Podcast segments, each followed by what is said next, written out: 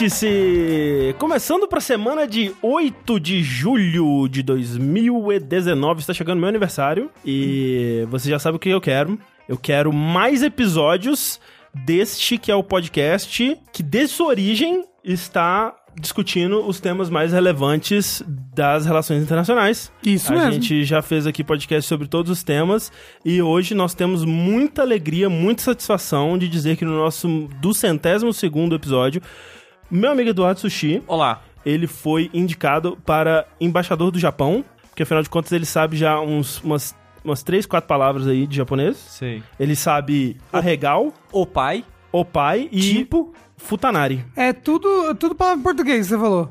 E todas essas coisas aí. Arregão, ó pai, É, mas é assim que a gente, né? putaria. Porque o, o o negócio do idioma é só você falar o seu idioma... Com convicção. na- com convicção e na, to- na entonação do, do idioma que você quer Isso é proferir. verdade. É, pros Estados Unidos é assim, né? Já pensou se assistir anime foi suficiente pra ser embaixador do Japão? Ah, mas Olha aí, os ó. otaku tava louco. Inclusive tá tendo Anime Friends, não tá? Ou vai ter? Hoje, hoje foi o primeiro dia, hoje era de graça, inclusive, É um negócio assim. Você já fez aquela pizza japonesa? Como é que chama? Ah, tá o Konomiaki. Okonomiyaki, olha aí. Se uma pessoa Pizza. que já fez uma pizza japonesa não pode ser embaixador do Japão. Deu É um verdade. leve pânico, tipo, pizza japonesa. Mas o Konomiaki, é verdade. Fiz takoyaki, fiz oyakodon, Olha aí. e fiz curry, e fiz vários... Quero ver, quero ver alguém argumentar que essa indicação está incorreta. É. Já, ó, caralho, pior que essa comparação da comida aí é perfeita, né? É? Já fiz hambúrguer. Sim. Ah, é verdade, porra. Porra, caralho. Perfeito. Perfeito. Outra coisa perfeita é o Rafael Kina. É verdade. que tá aqui com a gente, mas por pouco tempo, né, Rafa? Porque É agora ele vai ser embaixador da Nintendo Land. Isso aí. Da Nintendo. É. Aquele jogo ruim que saiu no Wii U. Ah, não era ruim. Isso porque o Rafa fez uma fase de cozinhar no Mario Maker. De, do, do cozinhar. Você acha que dá pra fazer uma fase de improvisar um co- cozinhamento de algo no Mario Maker, Rafa? Vou tentar. Vai Sei. ser uma fase de. Ah, tem- tem- tem- de jogar coisa na lava. Os botões de liga e desliga, dá pra colocar os negocinhos de fogo? Não. Ah, droga. Se não se ligava o fogo já, ó. A fase podia uma fase de puzzle pra você ligar e cozinhar um ovo. Ah, mas com certeza dá pra fazer uma parada assim. Você desliga um. Ou você liga um bloquinho, né? Aí, por ele estar ligado, libera um negocinho de fogo. Vamos fazer essa fase no saideira. Vamos. Mas quem também é o embaixador aqui é o André Campos, Sou eu. que foi indicado para ser embaixador do além. Olha aí. Embaixador do outro mundo, embaixador das terras distantes da morte. Porque só ele tem todo o conhecimento de Yu Hakusho, que é a única lore verdadeira sobre o pós-vida. E eu queria dizer que eu não conheci o outro mundo por querer, mas estou aqui para embaixar. E ninguém me tira daqui. E é embaixando que a gente vai. Exatamente. É, no funk eles embaixam bastante. Sejam bem-vindos a mais um vértice de número par. Isso significa que é um vértice onde nós vamos discutir os joguinhos que nós estamos jogando aí nas últimas, é, nos últimos dias, nas últimas semanas. É, se você está ouvindo a versão editada desse podcast, é bom lembrar que você está perdendo é, toda a emoção de assistir esse programa ao vivo aqui na twitch.tv barra jogabilidade. E se você está ouvindo aqui na twitch.tv barra jogabilidade, saiba que esse programa ele vai ser editado e postado em feeds de podcast por todo mundo, né? Então se você tem qualquer tipo de aplicativo de podcasts aí, você pode procurar por jogabilidade nele, ou apenas se você tiver o Spotify, pode procurar lá também. Você vai encontrar e poderá escutar os nossos podcasts é, nessas plataformas. Lembrando que já temos o que? Um Dash sendo editado aí. E É verdade. podcasts não games retornando do mundo dos mortos. E tem um vídeo no limbo aí muito legal que um dia sai. Um dia Já sai, sai. ouvi dizer. Antes da gente ir para os jogos em si, olha só, nós temos uma palavrinha, um, um, um recadinho dos nossos anunciantes. Que coisa bonita. Isso não, não é sempre que acontece aqui, nós ficamos muito felizes sempre que acontece. Veja só, nos dias 16 a 20 de julho, aqui em São Paulo, também conhecido como semana que vem, vai acontecer a The Developers Conference. TDC. Que é um evento que já rola aí há 10 anos em vários lugares do Brasil. É um evento para desenvolvedores, né? Então ele vai ter palestras, né? E temas divididos por várias trilhas de acordo com suas temáticas. Então vão ter trilhas de inteligência artificial, sobre engine, sobre sistemas diferentes. Vai ter trilha de Android, iOS. Vai ter, por exemplo, discussões sobre diferentes plataformas e tudo mais. E obviamente vai ter uma trilha sobre videogames, né?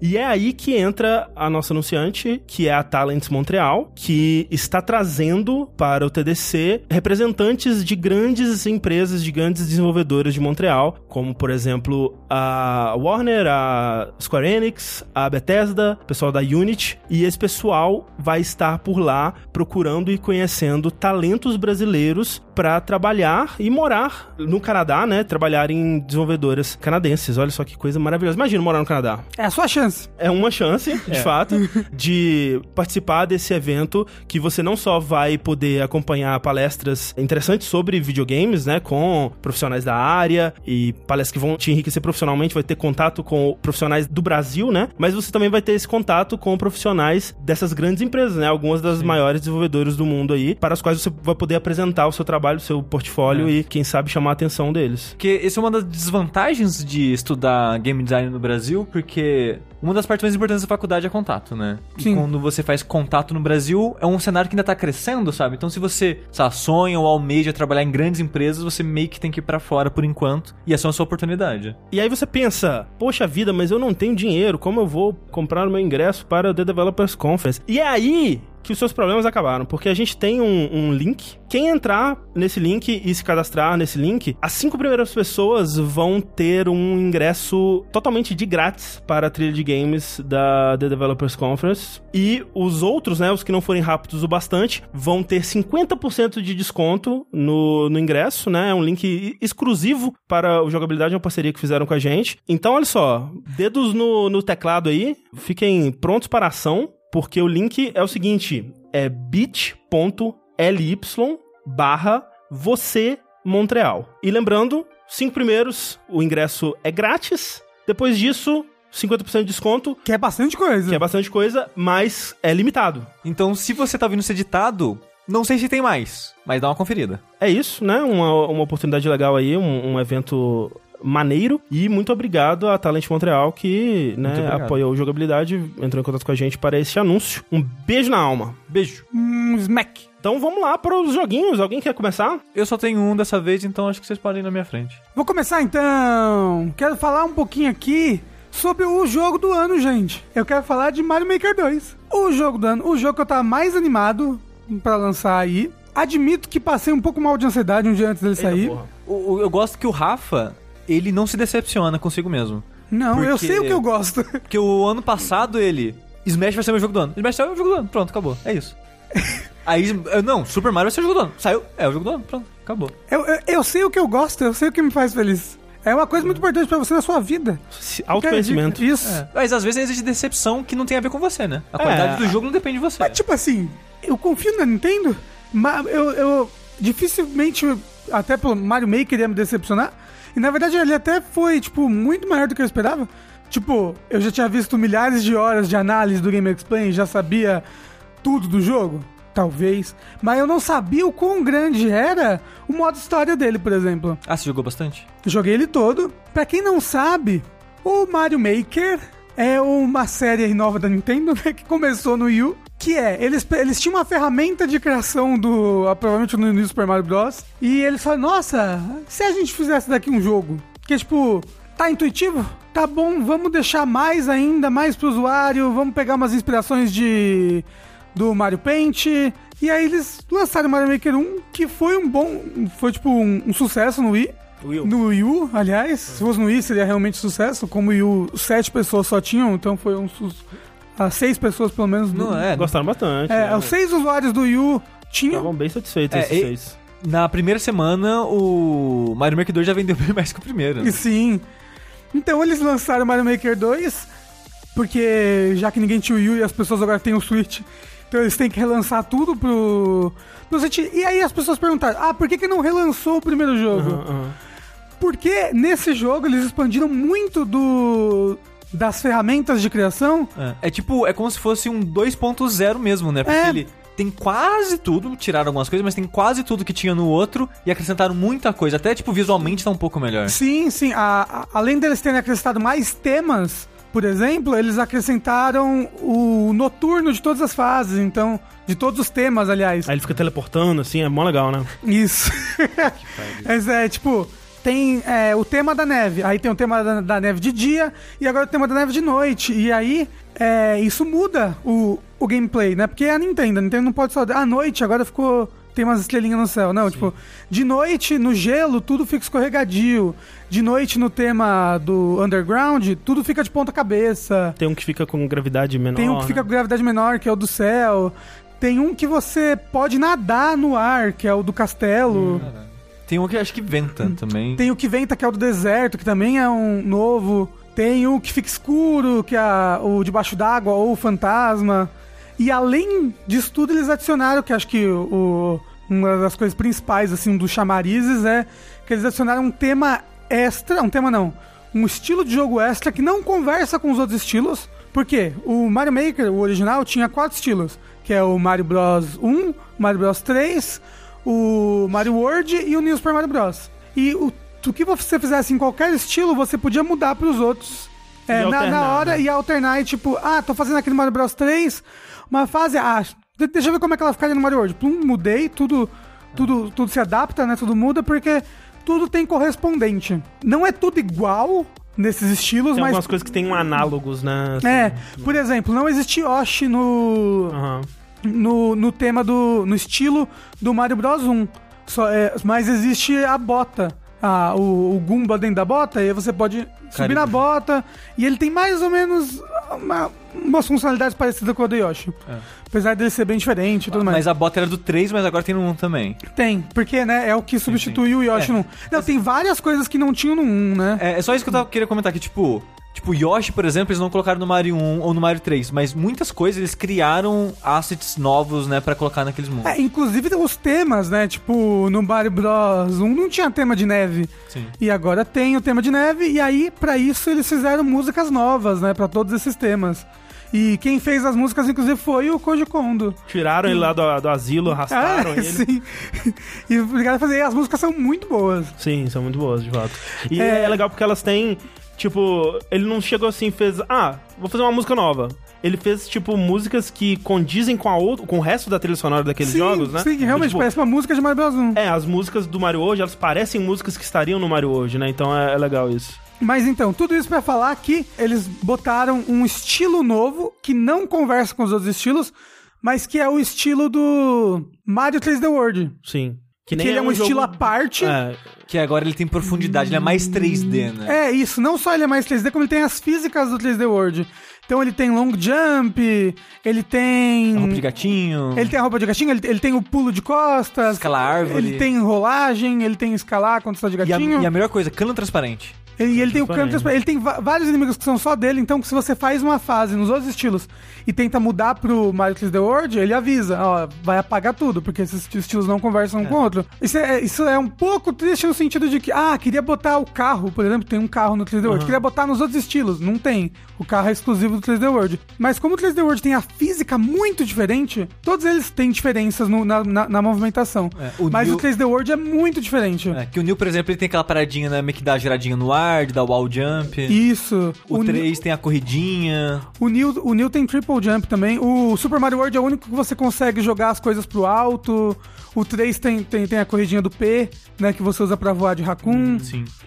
Então tem, tem essas leves diferenças, assim, que é legal você levar em conta quando você estiver criando suas fases. Isso, é. Mas o que eu fico triste é que quando anunciaram esse novo estilo, né, mais 3D e tal, na janelinha cabe mais coisa. Pensei, beleza, antes do jogo lançar eles vão fazer mais um trailer rapidinho e anunciar mais tema. Não, e não teve, então eu acho que vai ser DLC. Eu acho que sim, porque o Mario Maker 1 teve bastante DLC. É, Olha, eu não, sa- eu não sabia. Por que- exemplo, bastante. o Mario Maker 1 Mudou muito. saiu, não tinha checkpoint.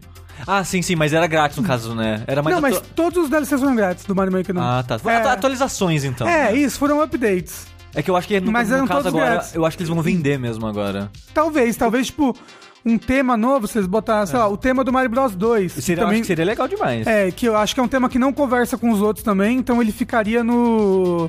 Ele ficaria ali à parte, que nem o 3D World. Aí, tipo, talvez eles vendam, ou talvez eles deem de graça, porque a Nintendo, né? Tipo, o Splatoon teve um milhão de updates, foi Mas Mas, um mas, graça, mas não Splatoon é, é Aquele É. Octo, não sei o que lá, foi pago, É, né? esse, é, esse é pago, mas esse é só história também. Sim, sim. Mas todos os updates, mas é que Splatoon depende de comunidade, Comunidade. e multiplayer para estar jogando, né? Inclusive, a Nintendo botou mais funcionalidades multiplayer nesse jogo. Você jogou alguma coisa multiplayer? Eu, eu, eu joguei um pouco, porque a- agora vo- você tem um, tipo um multiplayer ranqueado, né? Que você joga com estranhos. Que aí você tem o multiplayer ranqueado co-op e o versus. Acho, mas acho que o único que é ranqueado que aumenta o rank é o versus.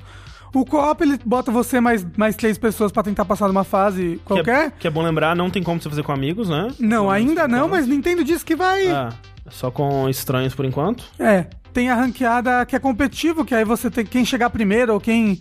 É, normalmente é que, que- quem chegar primeiro que ganha. Porque mesmo as fases que tem objetivo, que agora também é uma coisa nova, você pode botar um objetivo na fase. Ah, você tem que vencer 25 Gumbas pra passar. A fase ela não passa quando você vence os 25 Gumbas. Quando você vence os 25 Gumbas, a bandeira do final ela se torna tangível, porque ela tipo, fica invisível enquanto você não vence os 25 Gumbas. Mas nesse modo ranqueada, não tem servidor dedicado. Eu acho que é igual o Smash Bros, que é P2P, e tipo, é um lag. E mesmo quando não é lag, pelo menos eu, toda hora eu tava com input delay. Então, tipo, em fase que precisava de mais precisão, na- no competitivo eu não conseguia, porque eu pulava e o Mario pulava só um segundo depois, entendeu? O competitivo, então, é, é a mesma fase de sempre você tem que criar uma fase pro competitivo. Não, é a mesma fase sempre. Qualquer ma- fase dá pra jogar. Qualquer fase dá pra jogar, mas ele prefere pegar fases que tem uma tag multiplayer versus. Entendi. Que agora você pode botar tag, até duas tags na sua fase pra falar, tipo, o que, que ela é. Né? Se ela é temática, standard, se ela é multiplayer competitivo, se ela é speedrun, se ela é musical. E as tags são criadas pela própria Nintendo, né? A gente não tem... Isso, é. É, seria- não, é. Você tem, legal, tem, tipo, né, você se tem tipo nove tags e, e você usa essas nove tags mesmo. Seria legal se tivesse. É... Mas sei a- lá, como é- fazer é, uma playlist, né? É, E publicar a playlist, esse tipo de coisa assim. Seria, seria legal, seria interessante. seria muito interessante se desse pra fazer mundo. É, então. Sabe? Se, se, É. por exemplo, aí eu poderia fazer o mundo 1 barra 1, 1 barra 2, 1 barra 3. O que as pessoas fazem normalmente é, você pode... Você pode seguir os criadores, né? É, que você mais gosta. Então você... Ah, gosto muito desse cara aqui. Aí você segue ele, aí ele tem uma lista de todas as fases dele. E aí quando a pessoa gosta de fazer, tipo, mundos, ela nomeia as fases assim. Já, um, um é o nome da fase. Flor do campo. Um, dois, florzinha que mata. Um, três, socorro. É. Ou pode fazer fases temáticas que a gente estava fazendo, do abismo, aí a primeira fase entrando, a segunda é no Isso. abismo. É, É uma coisa que eu esqueci completamente, mas quando anunciaram dois, era uma coisa que eu queria que tivesse. É, Essa ideia de você ter um mundozinho, meio que uma ilha, criar a sua ilhazinha. Eu queria criar minha ilhazinha do Super Mario World, assim, ia ser super legal. É, da hora. Quem, quem sabe no futuro. Quem sabe Mario Maker 3? É. E ah, um moço já te perguntou, mas não vai ter fase explorar pra terminar single player? Claro. E aí fica a confusão, a loucura do, do multiplayer. Alguém vai lá e bloqueia o caminho do outro. É. Então, assim, no multiplayer co-op, menos mal, porque você tem. Você tem como virar bolha. Que nem, que nem nos jogos recentes do New Super Mario Bros. Tem como virar uma bolha e seguir a pessoa que tá na frente e tudo mais. Então, tipo, ah, ele fechou um caminho e eu não consigo mais passar, mas eu posso virar bolha, atravessar a parede e chegar nele. Sei. Agora, no competitivo, é mais filha da putagem mesmo. O Red Robão pergunta: não tem mais uso dos amiibos? Não, no Mario Maker 1, eles eram usados como roupinhas, né? Cada vez que você botava amiibo, você ganhava uma roupinha pro estilo específico do, do Mario Bros 1. É, só que eles tiraram isso. Eu não sei por que que eles tiraram. Eu acho que é. é... Se é porque agora tem esses. Tem, tem quatro personagens, né? Antes só tinha o Mario. Eu acho que é por isso. Agora né? tem o Mario, o Luigi, o Toad e a Toadette. Talvez seja isso. É. Eu queria ver uma versão magrela da Toadette. Por causa disso também é, sumiu o, o Mario o Mario estranho. Mario Magrelo. Sim. Que era o Mario Magrelo, que ele pulava diferente, ele tinha uma física diferente. Então, tipo, é algo que se perdeu. Algumas coisas se perderam do 1 pro 2, pro, do 1 pro 2 mesmo. Tipo, não dá mais pra você fazer, botar canos um em cima do outro, que as pessoas usavam pra fazer uns canos falsos e coisas do tipo. É, mas no geral, esse jogo abre muito mais possibilidades. Até que- por causa do, do, do bloco de Switch, que é o on-off. Dá, dá pra fazer, tipo, computadorzinhos por causa Sim, disso. né, eu vi pessoas construindo umas máquinas loucas, assim. É, o que eu vi o pessoal dizendo, pessoal que, que é muito fã, pessoal, pessoas que escolheram Mario Maker 1 como seus jogos do ano, em questão de interface, ele tá inferior, no sentido de que o Mario Maker 1 ele era um jogo que ele aproveitava muito bem o Wii U, né? E o, como o Wii U funcionava, né? Porque você tinha as duas telas funcionando simultaneamente ali, né? Sim. Então você ah, editava na, na telinha aqui do, do, do Wii U com a ca- canetinha e eh, você podia até editar na, na telinha enquanto vê... eh, Na TV. Na, da TV, né, por exemplo. E o Mario Maker 2, como é no Switch, ou você tem que escolher, ou você tá editando na TV, e aí ele tem um sistema de menu radial e esse tipo de coisa pra você controlar pelo controle, ou você vai na tela de toque, provavelmente com seu dedo, porque se você precisa comprar uma caneta específica, né, não funciona do 3DS, não funciona do Wii U. É uma caneta específica, é uma caneta bem fácil de conseguir. Se você tem alguma caneta de celular, Sim. porque Mas- mas a, é- a- a tela do Switch é, a Sim, me- é a mesma. Mas é algo que você precisa conseguir por fora, né? Não, você não tem É. ela disponível imediatamente. Se você fez. Se você não mora no Brasil e fez pré-order lá fora, você ganhou uma caneta. Olha aí. Mas tem essa, essa complicação extra, né? É, eu comprei uma caneta no Mercado Ah. Livre. Tipo, eu sabia que o jogo ia sair na tal semana, eu comprei uma caneta, chegou na semana e quando chegou eu já tava usando a canetinha. E foi baratinho? É 10 reais. Você chegou a experimentar o menu radial? O que, que você achou? É, quando você tá usando a caneta, você também tem o menu radial. Ah. É o mesmo menu, se não me engano. É o mesmo Ah, menu, não, é. não. Mas assim, eu Mas não. diga então, você chegou a tentar controlar só pelo controle? Às vezes quando eu tô com preguiça, eu uso só Ah. pelo controle. E funciona de boa? De boaça, só que ele é mais lerdo, né? Tipo, tipo ele é mais lerdo.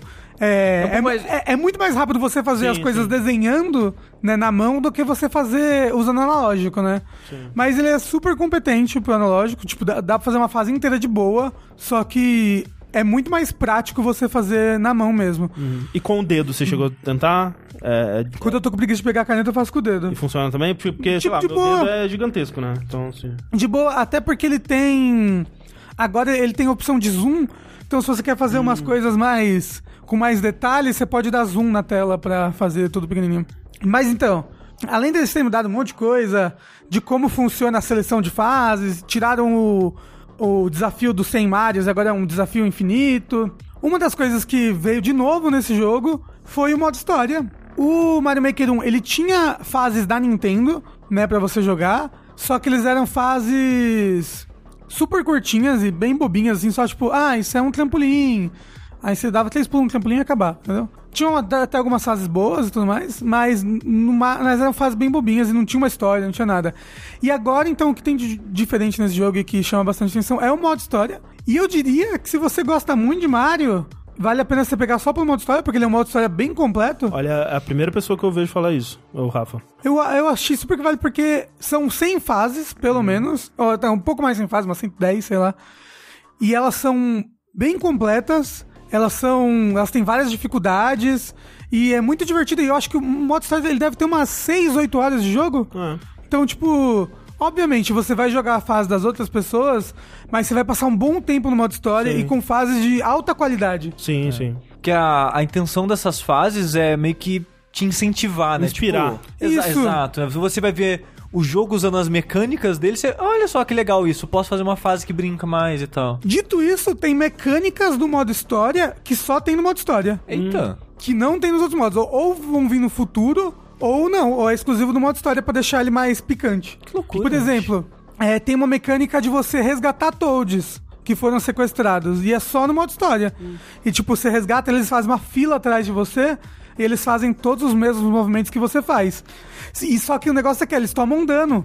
E se eles tomam dano, eles entram em bolha, você tem que resgatar ele, como se fosse o Mario bebê chorando. Então você tem que tomar sempre cuidado com a fila que tá indo atrás de você pra ele não bater nos obstáculos que estão se movendo. É, é bem interessante, é uma coisa que só tem no modo história. Agora dá pra Por fazer o remake do Sonic 4 e resgatar os Toads em vez dos Mario. É você verdade. resgata os Toads. No caso do Sonic 4, Ah. que o Sushi tá falando, não é o Sonic 4 oficial. Não, eu tô zoando. né? É o... Eu fiquei um tempo pra pensar. Eu esqueci que existia o Sonic 4 numerado. É, Mario, Mario, é isso que ele fala? Não. Não, ele é. fala Sonic. Sonic! Sonic! Excelente jogo, inclusive. É, Mas é, ó, então o modo história tá muito legal, a a- ele é muito engraçado, o texto dele é muito bom, muito bem É, localizado. eu vi umas screenshots boas. É, Eu tirei várias screenshots engraçadas. É como você libera fase construindo o seu castelo e você precisa de dinheiro que se coleta durante as fases pra construir o castelo. É, Você sentiu que você teve que grindar em algum momento ou é de boinha? não, não tive que agradar em momento nenhum. Porque tem muita fase. Tanto que no final sobra muito dinheiro. E aí tem tipo. você pode construir uma coisa extra com esse dinheirama que, que sobra. Assim, e mesmo construindo a coisa extra, quando eu terminei a última fase, eu tinha mais do que o suficiente pra construir essa coisa Ah, extra. que bom, que bom. É, mas talvez se você, tipo. Ah, eu. Eu não sou muito bom em Mario. E as fases que dão mais dinheiro são as fases de dificuldade mai- maior. É, aí talvez você tenha que grindar, porque você não precisa fazer todas as fases. Todas as fases são, tipo, opcional. Aí talvez você grinde um pouquinho em fases da dificuldade que você consegue passar. Mas isso só pra construir o, o negócio, a- decoração extra no final, que não é necessário pra zerar. Aí. Porque pra zerar mesmo, você não precisa fazer tanta fase assim. Eu e o Sushi, a gente meio que tá no mesmo barco, né? Que tipo. Eu aprecio de longe. É, eu acho que é meio que Smash, assim. Que nem Smash. Que tipo, eu não tenho vontade de criar fases. Pô, mas é tão bom, vocês vão tentar criar uma, pelo menos. Mas eu, eu joguei, eu peguei o Mario Maker 1 na época. Não, tentar criar uma, uma fase pro segundo jogo, pra ficar aí, pra, Ah. pra história. Tô de boa. Não, eu realmente, o Mario Maker 1 eu comprei empolgado, tipo, não, vai ser show. Aí eu, eu tentei, eu criei fase com todos os estilos, eu fui nos, nos desafios lá e tal. E não, não, não clicou comigo, tipo, não, eu não tenho essa, essa vontade de fazer fases. E o lance de jogar as fases em si, acho que, tipo, jogar uma fase, assim, tipo, pegar uma fase de Mario e jogar ela, não me, me traz nenhum tipo de satisfação, assim. Quando é uma fase muito foda, tipo aquela do, dos Banzai Bill lá que a gente jogou no, no Saideira, né, que foi criada pelo Matt Thorson do Celeste e tal. Aí, porra, aquela fase, nossa, que, que da hora, sabe? Mas foi, tipo, a única, eu acho, naquele, naquele conjunto inteiro de fases que a gente jogou. Obviamente, a gente, né, a gente não tava procurando os melhores criadores de Mario Maker e tal. Mesmo assim, eu, eu, eu gosto dessa. Que nem, por exemplo, o lance do mundo, eu acho que seria. tornaria o jogo mais interessante pra mim. Tipo, ter uma, uma progressão, uma coisa do, do início ao fim, assim. Ah, então, tem o modo Endless agora, né? Que Aham. tem as quatro dificuldades. É, mas é meio que, tipo, é uma ranqueada também. Você vai ver o quanto você consegue avançar nessa dificuldade na fase das outras pessoas sem perder todas as suas vidas. Mas ele nunca acaba. Ele nunca acaba. Isso não. Mas para. aí você fica no rank, né? Tem tipo, ah, agora você é o centésimo player que chegou nesse lugar. Ah, não, eu acho- eu e aí acho- você ganha roupas. Coisa é verdade. Me dá, me dá muita ansiedade, eu não gosto. Esse jogo Eu tem tô- roupas pra você botar no seu Mi. Eu gosto de. Fica bonitinho. É, é verdade, as roupas que. que Tem, a roupa fumaça. com GIF ainda. É. Ou é que é o futuro, hein? Roupa Eita. com GIF é o futuro. O negócio pra mim é que, tipo, jogo de plataforma, puramente plataforma, eu acho legal, mas não é meu gênero favorito, sabe? E fase criado por fã normalmente é pegada que o fã quer dar pra fase, né? Tipo, É. eu quero fazer uma fase difícil pra caralho da puta que pariu. Ah, eu quero fazer Panga. uma fase que é um. Vai trollar o jogador. Ah, eu quero fazer uma fase que é um. Vou brincar com as mecânicas pra tentar fazer um puzzle e tal. E de modo geral, essas coisas que os fãs fazem, se divertem fazendo, e muita gente vai se divertir jogando, pra mim Ah, eu não é até- tão legal. assim. Eu até gosto de assistir, né? Tipo, o lance no, no Mario Maker 1 teve a rivalidade lá do Patrick com o Dan e tal. E eu fiquei, tipo, assisti tudo aquilo, sabe? E era legal a rivalidade dos dois, né? E um tentando criar uma fase que o outro não ia conseguir passar e tal.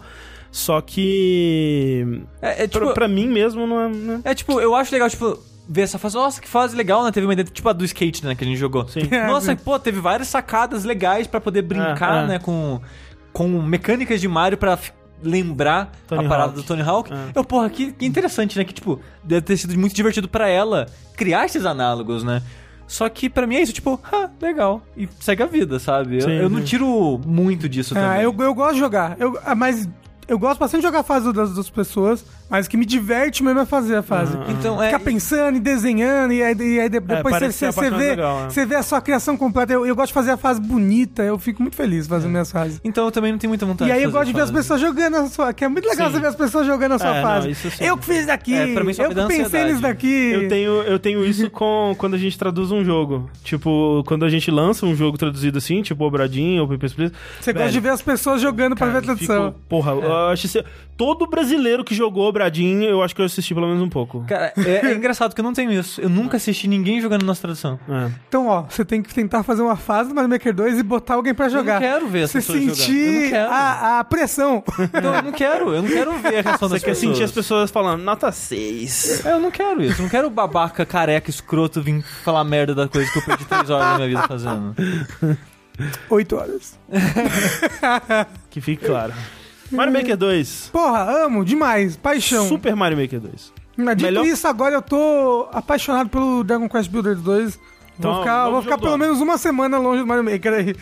Falando então em jogos de pixel art, jogos que remetem a uma outra era dos videogames, Quando o videogame era bom. na época que o jogo era bom mesmo. Era de verdade, esse jogo ainda é de verdade. Era um jogo pra valer.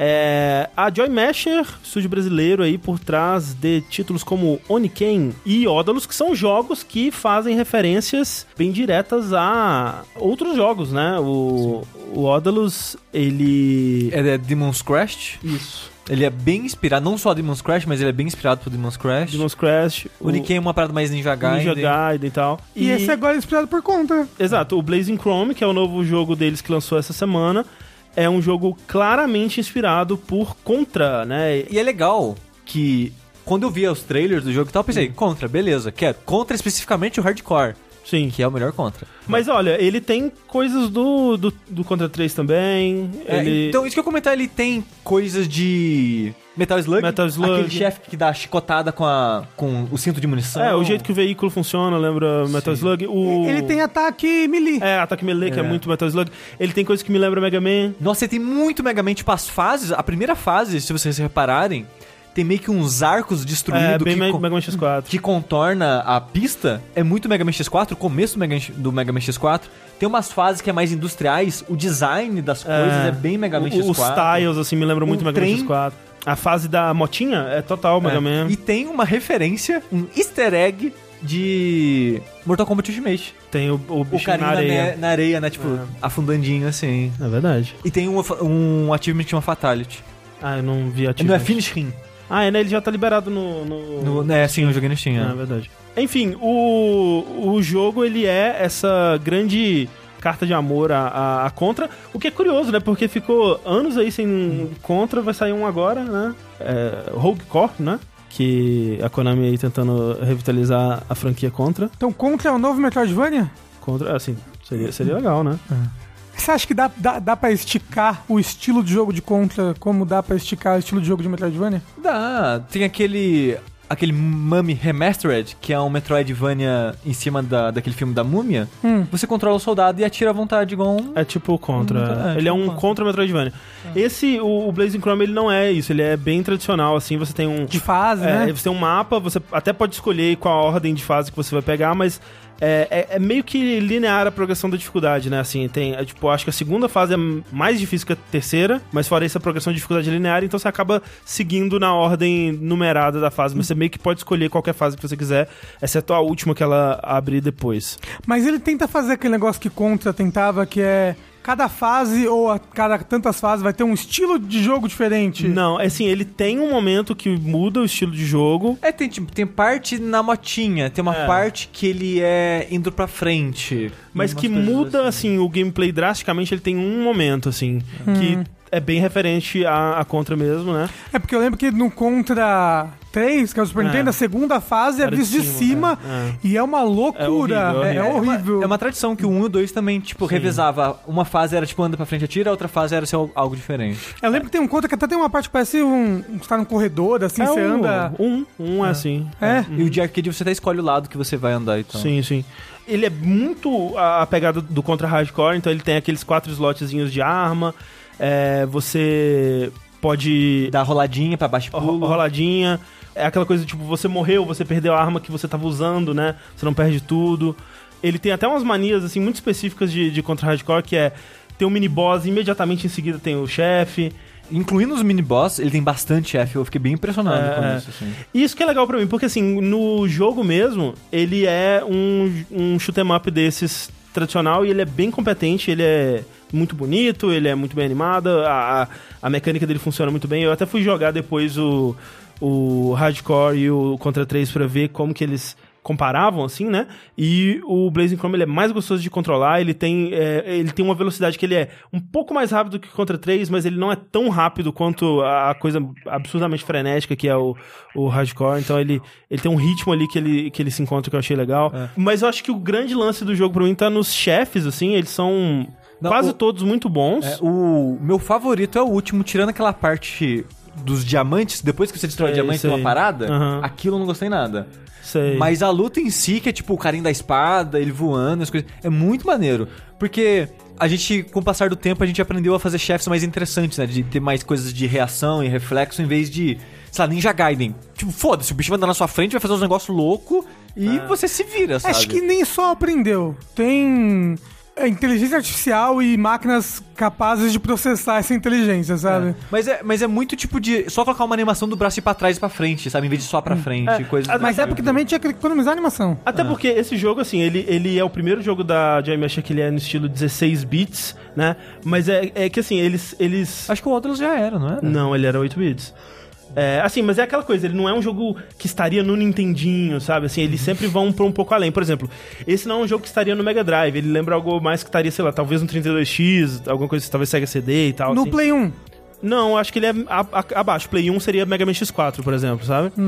Te- ele tenta se limitar ne- nesse sentido, né? Então ele não usa técnicas de inteligência artificial ou de animações super mirabolantes e tal, assim. Não, o jogo tem 100 mega, eu fiquei muito É. impressionado baixando ele. Eu queria falar que, tipo, os chefes são muito bons, porque a maioria deles é gostoso de enfrentar, porque não tem aquele tentativa e erro da época, sabe? É.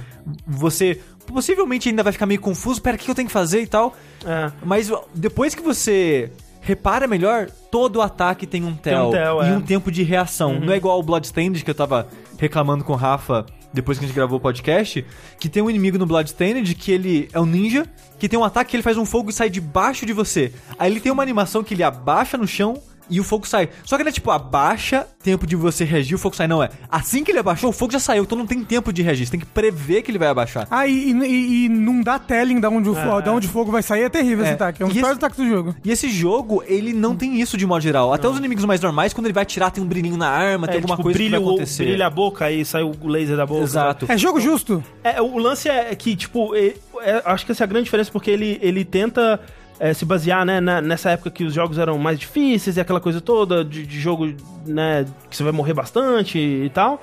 Só que com essa filosofia mais moderna de não ser um jogo baseado na ideia de ser um jogo de arcade, né, que era muito a, a- de onde o Contra veio e tal. É que, que o jogo ele era difícil pra comer a sua ficha. É. Né? Ele, ele- ele- o jogo era difícil pra, pra, pra dar dinheiro pras pessoas e pro jogo durar, né? E aí que eu tava pensando que assim, tipo, ele é um hit kill, né? Ele até tem coisas que você pode usar pra mitigar isso. Ele tem um robozinho de de defesa. E sempre que você tiver a oportunidade de pegar o robozinho de defesa, pega o robozinho de defesa. Assim, eu acho que o Sushi ele concorda que, tipo, um hit kill em, em- em jogos geralmente é algo que eu, que eu desgosto. Mas o jeito que funciona aqui, com o sistema de vidas dele. É quase como se cada vida fosse parte da sua barra de vida, porque se você morreu, você. E isso não, não é eles que inventaram, né? Era assim no Contra já também você continua de onde você parou. Você vai perder a arma que você tava, provavelmente você vai perder pontuação, alguma coisa assim. Eu não, não reparei exatamente como cê- funciona Você a tem pontuação. bônus de pontuação quando você termina com muita vida. É, mas cada vida é como se fosse uma, uma barrinha da sua barra de vida que você perdeu e Sim. de boa, você continuou ali. E, e a vida mesmo seria o continue, que são infinitos e ele tem checkpoints, na maior parte dos casos, De é, boa, bem né? de boa, né? Que tipo é um- uma sessão da fase, termina com um subchefezinho e aí checkpoint, e aí não importa o quanto você morrer, você vai sempre começar daquele checkpoint. Ele é bem justo, né, nesse sentido. É, Ele- jogo justo. E se você quer dificuldade tradicional, terminando o jogo no normal, abre o hardcore, que é isso. Você É. tem cinco vidas e três continues e vai lá. Que aí é na pegada, né, do- dos contras clássicos que tem É. limite de tudo, e assim. tipo, a gente tá falando essas paradas que, tipo, ah, agora você consegue prever melhor os inimigos, ah, tem checkpoint, ah, tem aquilo.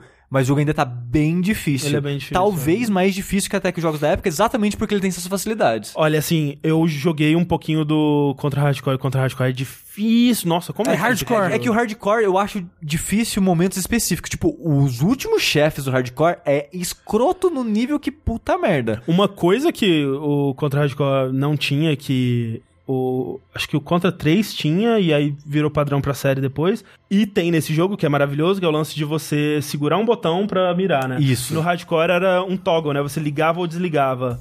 É, se você tava fixo no lugar e aí o seu direcional fazia você mirar nas oito direções, ou se você tava andando, né? E eu, eu já joguei outros jogos que tem essa função, né? De você fixar o seu personagem pra você poder mirar sem andar.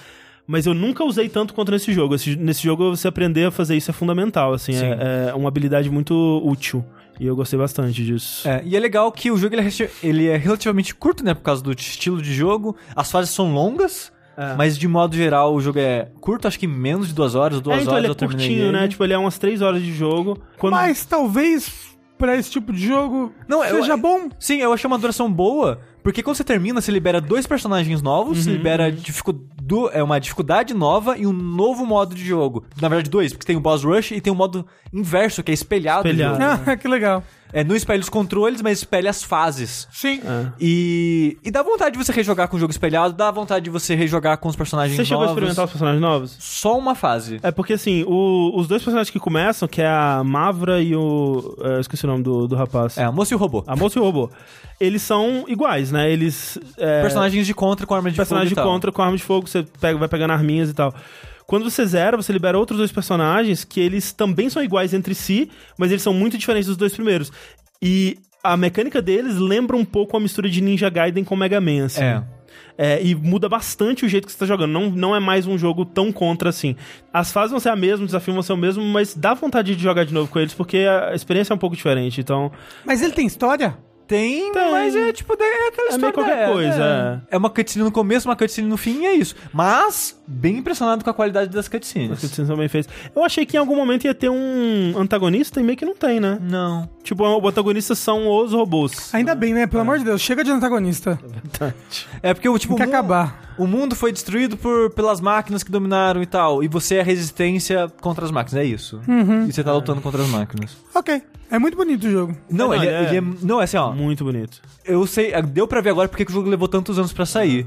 Porque quando você compara ele com Odalus, por exemplo, que foi o jogo anterior Do estúdio? do estúdio, ele é muito mais ambicioso Ah. em coisas que a fase faz de diferente, em técnicas, porque ele fez muito objeto 3D e fez pixel art em cima do, da movimentação Ah. 3D pra ficar certinho e tal.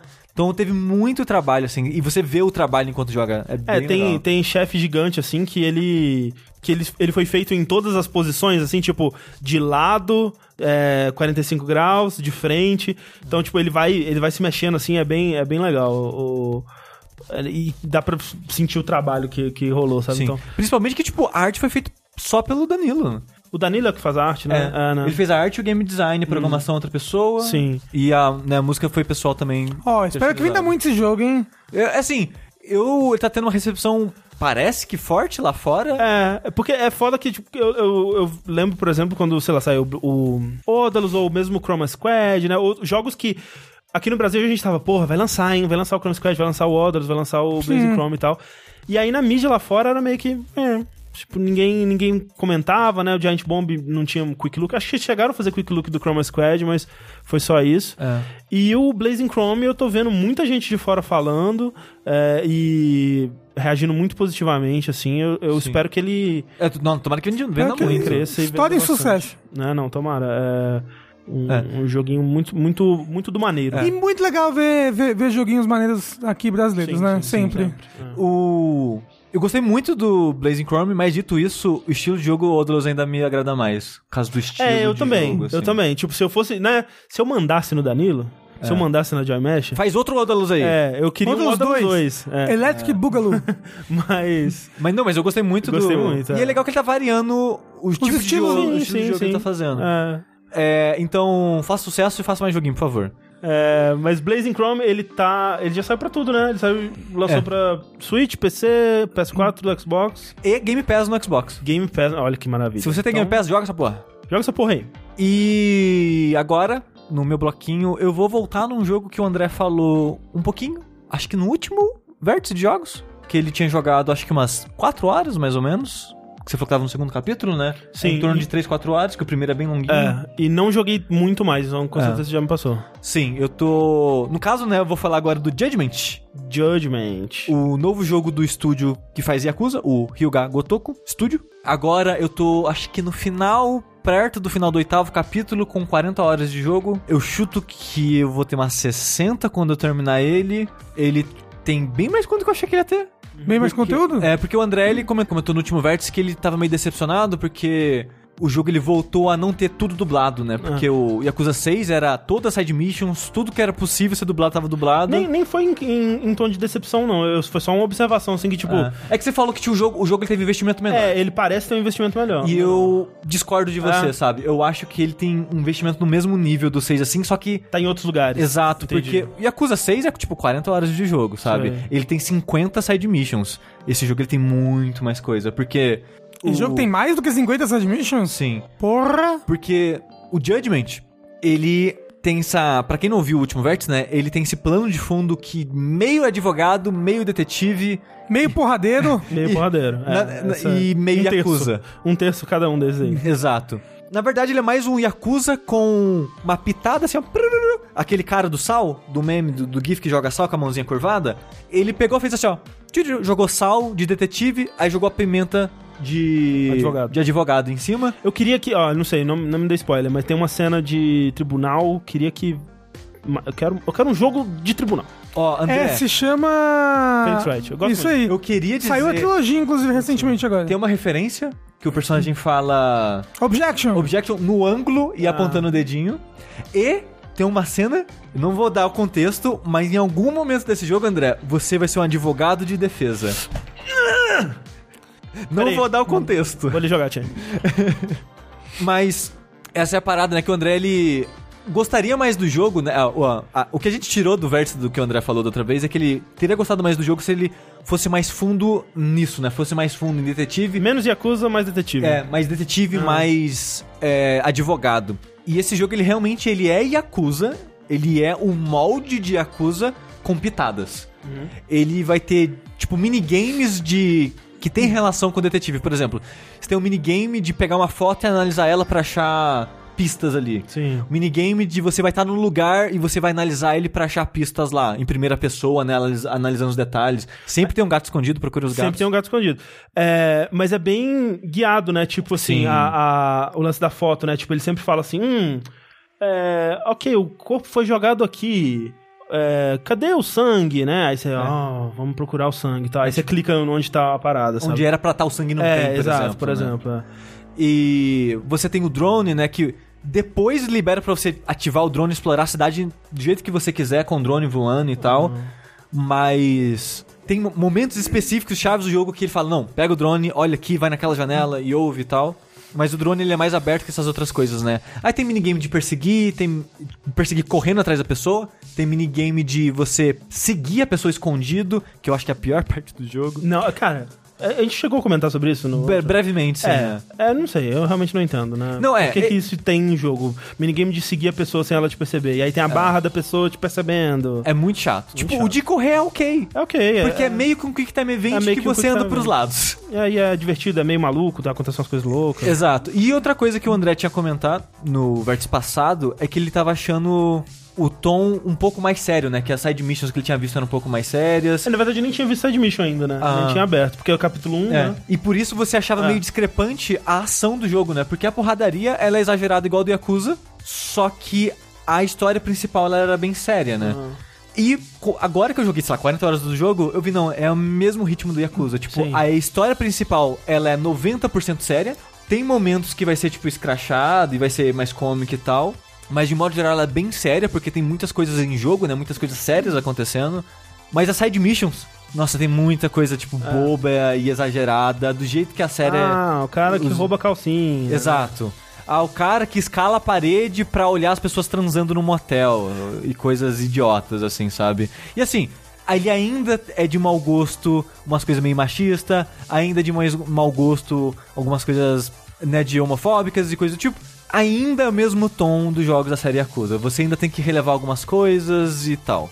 Então, o tipo de humor ainda é o mesmo. A frequência eu acho que é até um pouco menos, porque aquilo que eu tava comentando que ele tem bastante conteúdo, eu acho que de missão, missão mesmo, eu acho que são exatamente 50. Só que agora, como você é um detetive, e você, apesar de estar três anos trabalhando nisso, você meio que não tem muito emprego, né? Você tá meio que passando fome, basicamente. Ah, você não consegue pagar o aluguel. é, tem umas coisas assim na história. Então, o jogo ele tem uma mecânica, meio que uma mecânica, de você fazer amizade pelo bairro. E conforme você vai fazendo amizade pelo bairro, você vai conseguindo mais clientes. Você tem três lugares que você pega a missão no jogo. É tipo, no escritório de advogado que você é amigo do pessoal, na lozinha dentro do seu escritório e num bar onde você é amigo do bartender e às vezes ele fala, ô, vi um pessoal aqui precisando de ajuda e tal, e Sim. indica você. E essas pessoas, esses murais, você tem uma lista de da- das quests, das missões, e fala, olha, você precisa de 30 amigos pra liberar essa, 20, 15 e tal. Tem uns pré-requisitos, né? É o é o número de amigo ou o número de. Porque você, é level, né? Que você vai ganhando enquanto você vai fazendo missões pros amigos. Então, é número de amigo, porque Número de é cada amigo Ah, que você tá. faz é mais um. Você ganha um level tipo de reconhecimento. Sei, sei. Então é meio que, olha, como você tá ajudando essas pessoas, você tá fazendo contato com essas pessoas, você ter- vai ter mais trabalho, porque elas vão falar de você, ou elas mesmas vão vir atrás de você e tal. uhum. E eu acho interessante essa, essa ideia, porque ela é. Faz sentido pro universo do jogo, porque tipo, putz, eu não sou muito reconhecido, tô com pouco emprego, vou fazer esse score aqui pra ver se consigo mais emprego, pra mim faz sentido. E é meio que uma submissão, porque pra você subir a barrinha de amizade com essa pessoa até ela ser sua amiga de fato, você tem que fazer várias coisas, né? Então acaba sendo meio que um trabalho de uma missão. Mas é mais um. Mas não é tão focada. Tipo, às vezes, você vai num restaurante e você conversa com um cara. Tipo, você tem que comer lá e aí ativa uma cutscene que você conversa com ele. Então não é pra você, tipo, sai do restaurante, entra no restaurante, sai do restaurante, entra no restaurante. Porque nem acontece que dá loading na área. Então o negócio é, você tá andando pela cidade? Ah, eu vou aqui comer, fiz um pedacinho da quest desse cara. Sim. Volto depois. Então essas amizades, de modo geral, algumas nem dá pra você forçar. Outras dá pra você, você forçar se você quiser. Mas a ideia do jogo é, ou, vai andando, vai seguindo a vida, que com o tempo você vai fazendo amizade, com o tempo vai Sim. aparecendo mais quest pra você. E eu achei muito legal essa, essa, esse incentivo que ele faz, tipo, cara, não tenta fazer tudo agora, vai, vai, vai com calma. Agora é bizarro que qu- quando você. À medida que você vai fazendo amigos, né? Eles começam a aparecer na cidade enquanto você tá andando. Uhum. E aí, tipo, é muito engraçado que eles aparecem o tempo todo, velho. É tipo umas cinco pessoas, assim, que. Ah, cidade elas tão- interior. Elas estão o tempo todo aparecendo. e aí, quando ela te vê, ela tenta te dar um, um cumprimento, assim. É, se você andar devagarzinho e não estiver correndo, é dar um opa, e aí? Eu não posso falar muito da história ainda, porque, tipo, eu vi dois terços dela, né? Tem um bocado. Porque eu chuto, eu chuto que o jogo vai ter uns 12 capítulos, que é mais ou menos a média que os jogos da, desse estúdio costuma ter. É um estilo de história, de narrativa, bem semelhante. O do Kiryu era mais exagerado, porque era briga de a maior gangue, tipo, a Exército, maior, é. é. a maior clã de Yakuza do Japão contra o segundo maior e tá tipo uma, meio que uma guerra civil entre as duas cidades. Aí veio a tríade chinesa no meio e tacaram fogo no bairro. Eram coisas mais maiores nesse sentido. Exagerada. né? É. Nesse, as escalas são grandes em personalidades envolvidas, tipo gente do governo, alto escalão do governo e coisas do tipo, mas é menos ba- é, me- é menos espalhafatoso no sentido tipo, cara, como é que a cidade não, não tá reagindo a essas milhares de pessoas lutando, sabe? Mas ainda, Mas- ainda é bastante, viu? É. E, e aí, tipo, é, é o que eu tava falando. Eu, eu gostaria que, por exemplo, um- numa missão de história que você vai enfrentar pessoas, você enfrentasse, sei lá, duas pessoas e aí fosse uma luta mais difícil e, né, os personagens fossem difíceis de enfrentar e tal. Em vez de serem, tipo, oito pessoas que você enfrenta, sabe assim? Que eu acho que é algo mais do Kiryu. ah, Tipo, o Kiryu, ele é esse cara. Mas então, o- uma coisa que pra mim sustentou quando eu joguei. Quando eu tava jogando Yakuza era a personalidade do, da pessoa que tava jogando. Tipo, o Ah. Kiryu, o. Como é que é o nome do outro? O Majima. Majima. Majima. O Majima, tipo, eu tava jogando com eles, a personalidade deles era muito legal. Desse cara aí, como é que é? Você acha que a personalidade dele, o personagem sustenta você jogar o jogo? Então, ele, ele, como é o primeiro jogo dele, ele tá meio que se desdobrando O ator não ainda. sabe ainda. Não, é que tipo, a gente não sabe mais ou Ah. menos o que é ele e o jogo tá desdobrando ele. Porque quando começa o jogo, é um ano e tá no momento da vida dele. A primeira cutscene, no caso. Quando você tá jogando com ele, é um salto de três anos depois. Ele já não é mais advogado, já perdeu a carreira, virou dete- detetive. Você não sabe o que aconteceu antes daquele momento e nesses de três anos. Tem meio que um buraco aí, porque três anos atrás, ele fez muito sucesso por causa de um caso que ele conseguiu vencer. Então você não sabe, você não tem detalhes desse caso e você não, tem, você não tem detalhe desses três anos. Ao longo desses capítulos vai preenchendo um pouco dessas duas coisas: do intervalo de três anos e do caso que fez ele famoso. E o capítulo que é focado nele investigando, spoiler, você volta meio que em flashback e joga o passado dele investigando aquele caso. É muito legal. É muito legal. Que Eu vi na entrevista, né, com o diretor de localização do jogo, e ele falou que no começo eles também tiveram um pouco de dificuldade em Achar a voz do achar a voz dele, exato, porque, tipo, o Kiryu a gente sabe que é aquele clichê do cara heróico e bondoso. Não, ele é o herói do, do Shonen, ele é, demais. Exato, é. E o, Ma- o Majima é sensacional. Ele, tipo, na primeira cutscene do Zero, ele já te conquista de um jeito Não, é, assim. aque- não, aquela cutscene me fez. Ela me fez querer jogar série Yakuza. Mas o Yagami, né, que é o protagonista. Taku Yagami, né, o protagonista do Judgment, assim como o diretor é, de localização, ele teve uma dificuldade de achar que eventualmente ele achou, ok. Eu meio que entendi esse cara, ele não é tão engraçado assim, ele é um pouco mais sério, ele é um pouco mais melancólico, porque ele tem. É, Desemprego. ele tem traumas e dramas da vida dele que ele não fala, mas tá dentro dele, que ao longo Sim. do jogo você vai descobrindo. É porque assim, o Kiryu ele não é engraçado, mas a gente ri dele do quanto que ele tá desconectado com o mundo, assim, especialmente nos jogos mais modernos, porque ele passou tantos anos em prisão e tal, essa coisa toda. O Yagami, ele é um cara mais sarcástico, ele faz tiradinhas, ele tem umas piadinhas e tal, É. assim. Ele é mais seco, né? É, assim, né? mas ele não é tão, vamos dizer, afável quanto o Kiryu, É. sabe? Porém, o cara que trabalha com ele na agência de detetive dele é quase o Kiryu. É quase o Kiryu. Porque é. a calça é a mesma calça do Kiryu, aquela calça social é idêntica. E ele é o porradeiro, é mais porradeiro que o seu personagem, na história pelo menos. E ele é quase o Kiryu, sabe? De, em tom, assim, quando ele tá presente de você. Uhum. Mas eu tô achando interessante ir descobrindo o passado dele e descobrindo mais dele, mas ele, realmente, ele, ele é uma vibe diferente, é um tom diferente. Eu gosto do personagem de modo geral, eu gosto do- da seriedade que ele traz. Teve um momento na história, foi a última grande cutscene que eu assisti, que tava num momento meio tenso, uns personagens iam chamar ele na chincha, e foi muito legal ver ele, tipo, tomando o controle da situação só através da lábia, das informações e do jeito que ele é, sabe? Se fosse o Kiryu, cara, o Kiryu ele ia virar a mesa e dar um soco em alguém, sabe?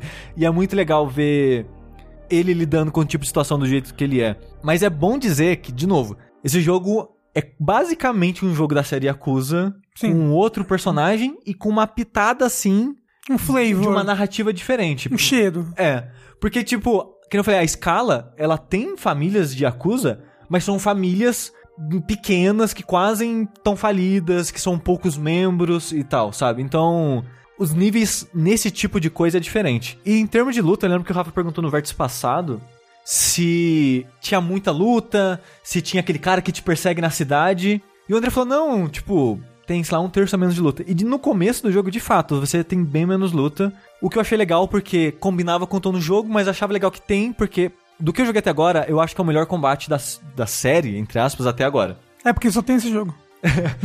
É, é como se o Bloodborne fosse Souls, Judgment é Yakuza. Uhum. É, é o melhor combate, porque no 6, eles colocaram essa, muita coisa de física no combate. Eles remontaram o combate da Yakuza do zero. Então o combate ficou lento, ficou meio truncado, mas mais acrescentaram toda essa parada da física, né? Você sentia mais o impacto durante o combate e tal. Você chutava o inimigo, o inimigo saía voando, mais ou menos com física e essas coisas. E aqui eles fizeram um, um equilíbrio melhor. Não é tão rápido e dinâmico quanto no Zero, que é o combate mais rápido dos que eu joguei até agora. Mas ele tem a física do 6 ainda. E você tem estilos de luta diferentes que no 6 também tiraram. Então, tendo dois estilos de luta, sendo mais ágil e tendo toda a fisicalidade do 6, eu tô achando mais um combate mais satisfatório até agora. Eu gosto Mas aí ele tem mais combate. E Só no começo do jogo que ele tem menos combate. Depois. E tá crescendo. Conforme você vai jogando, coisas na história vão acontecendo pra dar desculpa pra ter mais luta na rua. Mas tem a pessoa que te persegue na rua? Então, O bully? de tempo em tempo, tem uma gangue que ela teimou com você. Ah. Que tipo, tem uma, tinha uma gangue atacando um cara de um restaurante. Você salvou ele. Aí eles, ô, marcamos você, hein? Você bateu na gente, agora a gente marcou. Aí essa gangue aparece com outro cara, aí com outro cara. Aí você sabe que tem quatro líderes da gangue. Por enquanto eu só encontrei três. Aí de tempo em tempo o cara desse restaurante fala: Ô, ô Yagami, os caras estão atacando a gente aqui, ajuda a gente e tal. Aí aparece uma barra de porcentagem na tela. Enquanto você não zerar essa porcentagem, é muita luta. É muito. Você dá dois passos, é, gan- é, é, é gente atacando você. Dá dois passos, é gente atacando você. Tem arma? Não. Que é algo que eu não gostei no Yakuza Zero, era isso. Não, você não tem equipamento, você não equipa roupa, você não equipa acessório, você não compra equipa arma. Você pode pegar pedaços de ferro no chão e bater nas Sim, pessoas, sim. mas você não, você não usa faca. Quando o inimigo derruba a faca no chão, ela quebra na hora pra você não pegar. Arma de fogo é a mesma coisa. Quando você derruba o inimigo com arma de fogo, não cai no chão pra você pegar, ela quebra no chão. Não é igual o Kiryu que nunca mata ninguém, pega a pistola, dá um Puta, monte de tiro na triste na cara. cara. Pá, pá, pá. É. Então você não carrega a arma com você, você pode, né, pegar objetos do cenário, você pode pegar uma bicicleta, você pode pegar sim, uma, sim. uma placa. bicicleta coisas, é, né? é arma comum. Nesse jogo, sim. É a arma branca mais utilizada é a bicicleta. É. E, tipo, a coisa que eu menos gostei nesse jogo todo é essa parada da gangue. Porque é muito chato. Porque pra você zerar a porcentagem, pra eles irem embora, é ou passando tempo, e é bastante tempo, e você quer tentar fazer a missão da história e esses caras não param de vir lutar com você, ou você tem que enfrentar os gangues dessa. os líderes dessa gangue que você conheceu até então. Então, tipo, agora no ponto que eu tô com os três dos, três dos quatro líderes. Aí eu tenho que derrotar os três pra zerar a porcentagem. Hum. E eles são bem fortes, são mais fortes que qualquer chefe da história principal até agora. Caraca. E esse Tem jogo. uns chefes que são meio tenso. E esse jogo. Ah, outra coisa, eu tô jogando esse jogo no hard. Então, talvez por isso que eu tô achando mais divertido o combate, porque ele tem mais ah, risco. sim. E outra coisa, você não tem mais item de cura infinito. Porque antes você. pá, um milhão de item de cura e pra lá. Item de cura que é caro pra caralho. E a princípio você pode ter três. Você É pode. inflação. Você pode comprar, né, skill points pra aumentar até 5 ou 6, algo assim. E tem outra coisa que eu acho, achei muito legal o conceito, mas eu não acho que eles usam tão bem assim, que é o dano permanente. Você vai tomar um dano que vai zerar sua barra de vida e você não vai encher ela tá indo no médico. Então é tipo quando você toma um tiro, fa- quando o jogo apresenta, ele fala assim: "Ah, como um tiro ou uma facada, você não vai recuperar indo no restaurante comer comida. Você precisa ir no médico, né, fazer alguma coisa pra você voltar a sua barra pro total dela". Eu pensei, faz sentido. Só que não é, não é bem assim. Tem chefes, subchefes, que eles entram num estágio tipo de, sei lá, de especial. Eles começam a brilhar, aí, sei lá, o É o braço. Ki. É, o braço ou a perna dele tá brilhando. Eles vão fazer um combo, que esse combo é, vai ser dano permanente. O que ele causar em você, você não vai recuperar até ir no médico ou usar o medkit. Mas medkit é caro pra caralho. Acho que é o item mais caro que eu vi no jogo até agora. Então, E todo mundo tem que ter no carro, hein? então, tipo, eu acho o conceito do dano permanente muito legal. Pra dar essa mais. essa seriedade pro universo. Porque ele não criou. Ele não vai tomar um tiro e levantar e voltar, sabe? Mas ao mesmo tempo não é tiro. É o ataque especial do chefe, É o sabe? que é muito, porque ele bate na sua alma, Sushi. Pois é, então eu acho o conceito muito legal, mas eu acho que eles poderiam usar melhor. Então. Eu tô achando muito interessante a história. Ela vai pra um lugar muito louco, tipo Yakuza. Tipo, começa que, ah, teve esse cara aqui, ó, você tem que defender ele, que ele foi acusado de assassinato. Aí você defende ele. Eita, outra pessoa morreu, hein? Aí, se, aí você tem esse caso de assassinato que você tem um serial killer na, na cidade. Aí vai crescendo, aí vai envolvendo umas pessoas, umas organização, o governo, a Yakuza. E vai indo pros níveis muito louco. Mas só que mais dentro desse âmbito mais legal e mais policial, sabe? A, a polícia, ela tá bem envolvida nessa história. Tipo, Yakuza acontece pra louco que você pensa, cara, cadê a polícia, velho? Nesse Tá- jogo a polícia pode chegar. É, Nunca chegou pra mim. É, Mas nesse... pode chegar. É verdade, se você demorar muito numa luta, a polícia chega nesse jogo. Ele te prende? Não sei, nunca chegou pra mim. É. No máximo eu vi sirene só no fundo e, e é isso. Então, tipo, eu tô gostando porque eu gosto muito de Yakuza. Pra mim, eu já falei quando eu falei do 6, eu acho. Pode ser, é o, é o meu codezinho, sabe? É aquele jogo que vai sair todo ano e eu, e eu quero jogar todo Tomara ano. que continue saindo localizado, tomara que dê certo, né? Sim. Pra eles. Porque, tipo, por enquanto eu não enjoei. Eu dei uma enjoada no Kiwami 2, porque foi, tipo, eu joguei acho que três jogos da série no mesmo ano. Porque eu joguei o Sim. 0, 6 e o Kiwami 2 no mesmo ano. Aí deu uma enjoada. Mas como deu um respiro agora pro Judgment, E cara... o Judgment tem, né, um arzinho fresco ali. Sim, sim, ele, ele tem as suas diferenças. É tipo, sei lá, ele é um terço, um quarto diferente, mas é o suficiente pra dar um, Ah. um, um arzinho novo pra quem já jogou todos os jogos da série. Então eu tô gostando bastante. E se você gosta de Yakuza, eu recomendo, mas eu não sei se eu recomendo como o primeiro jogo. Eu, eu acho que eles fizeram muito empenho na, na divulgação desse jogo pra ele ser o primeiro. a porta de entrada pra alguém pra um jogo desse estúdio. Tanto que agora ele tem, sei lá, espanhol, ele tem francês, tá em vários idiomas, né? Dublado. Inglês, né? Quem diria? é dublado em inglês, mas ele legendado tem vários Sim, outros sim. idiomas legendados. Mas eu não sei se eu recomendo ele como primeiro, porque ele, ele é lento, o começo dele é bem lento. Ah, mas isso aí é Yakuza. Tirando Zero- zero, tirando zero. Então, isso que eu ia falar. O Zero, como um todo, eu acho ele o melhor jogo do que eu joguei até agora. E o começo dele te pega muito, sabe? Mas ele tem aquelas cutscenes maravilhosas que o Zero tem. Tem cutscenes gigantes e bem trabalhadas. Hum. E de impacto e tal. E. Não sei, mas é que tem, tem aquele humor, tipo, o Zero, aquela. É. Né? E tipo, o humor tá presente ainda, eu acho que tá um pouquinho, tipo, 20% diminuído assim, mas o humor ainda tá presente. A qualidade da cutscene, eu acho que ainda tá um pouco inferior ao do zero, porque o do zero ele é muito específico. Tipo, a gente quer ser tipo um filme de ação dos anos 80. Então, quando você vai enfrentar um chefe, tem uma cutscene de vocês se enfrentando antes da luta começar de fato. Nunca mais fizeram isso. Hum. O Kiwami não tem isso, o Kiwami 2 não tem isso, o 6 não tem isso, sabe? Esse não tem isso. Então é algo que me decepciona em todos, desde o zero. é mais tipo de cutscene dramática. Porque, de novo, a gente já falou isso várias vezes, o Rafa comentou quando o André falou do Judgment, é uma novelona. Sim. É um dorama. É, tipo, é bem dramático, é bem exagerado, não é no ritmo que a gente tá acostumado em coisas ocidentais, assim, de modo geral, mas eu tô adorando. Então, Eu também, é, recomendo. Sim, se você quer começar e tem possibilidade, eu recomendo o Zero. Vai estar mais barato e eu acho um jogo muito bom. E E, tem pra PC o Zero, né? tem pra PC o Zero. É verdade.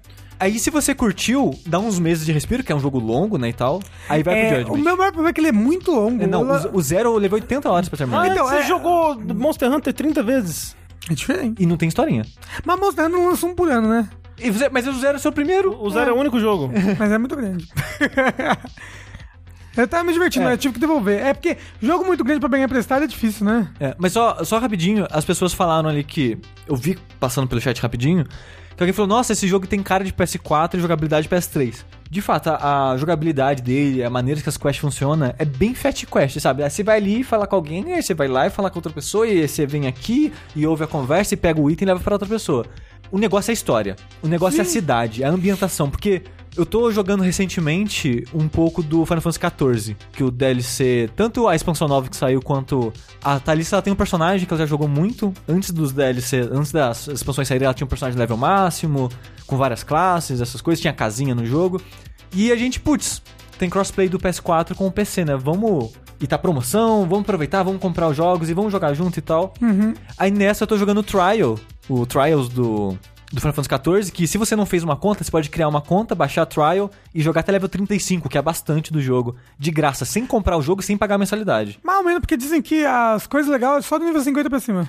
Que é- Sim. são as, Mas eu tô dizendo, as raids. de graça mais. a pessoa já consegue jogar bastante. Sim, sim. E saber se, ela- se é algo que ela vai querer ver mais ou não. Sim. É MMO. É.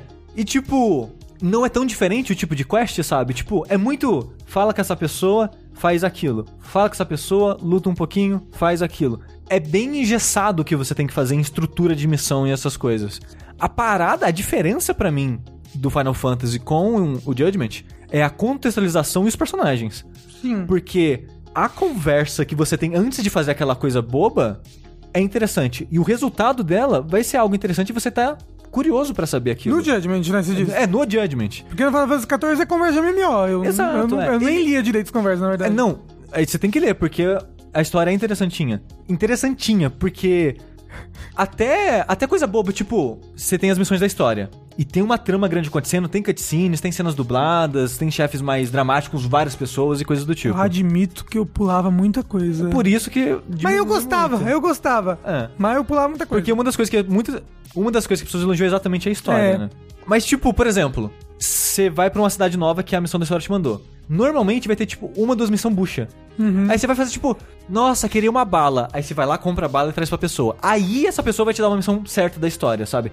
E tipo, what the fuck, cara? O que que você tá fazendo? Ué, claro, né? Você acha que é assim, você chega a pessoa, não, tem que conquistar, É. dá uma balinha E tipo, primeiro. o Judgment, ele tem mais ou menos isso. Tem uma hora que, por exemplo, você vai falar com um cara e fala: Eu vou ver se eu consigo essa informação pra você. Enquanto isso, seu personagem tem que esperar a ligação dele. Aí nisso aparece uma side mission como missão principal. Aí você faz ela rapidinho, é mais engraçadinho e tal. Aí o cara te liga. Então, tipo, o jogo meio que fez você perder tempo, entre aspas, uns 20, 30 minutos ali fazendo essa side mission, até te dar a missão principal. Mas foi legal, porque tinha história, eram os personagens que você acha interessante e tal. No MMO não é, sabe? Então, por isso que eu gosto de Judgment, apesar da jogabilidade, sabe? Tipo, ele realmente é meio antiquado? É meio antiquado, mas todo o contexto é muito legal. A cidade que você tá é muito legal. Você sente realmente que é um mundinho que você tá andando ali e está aprendendo sobre aquela cidade. Cara, eu adoro ir no restaurante, tipo, tomar dano e no restaurante, tipo, cara, o que eu vou comer agora, sabe? E ver os pratos bonitos do jogo. Então, essa é a graça de Yakuza e Judgment, sabe? É o mundinho, é os personagens, é a história. Judgment. PS4 e Xbox, é isso? E só PS4. Olha aí. Talvez pra PC um dia.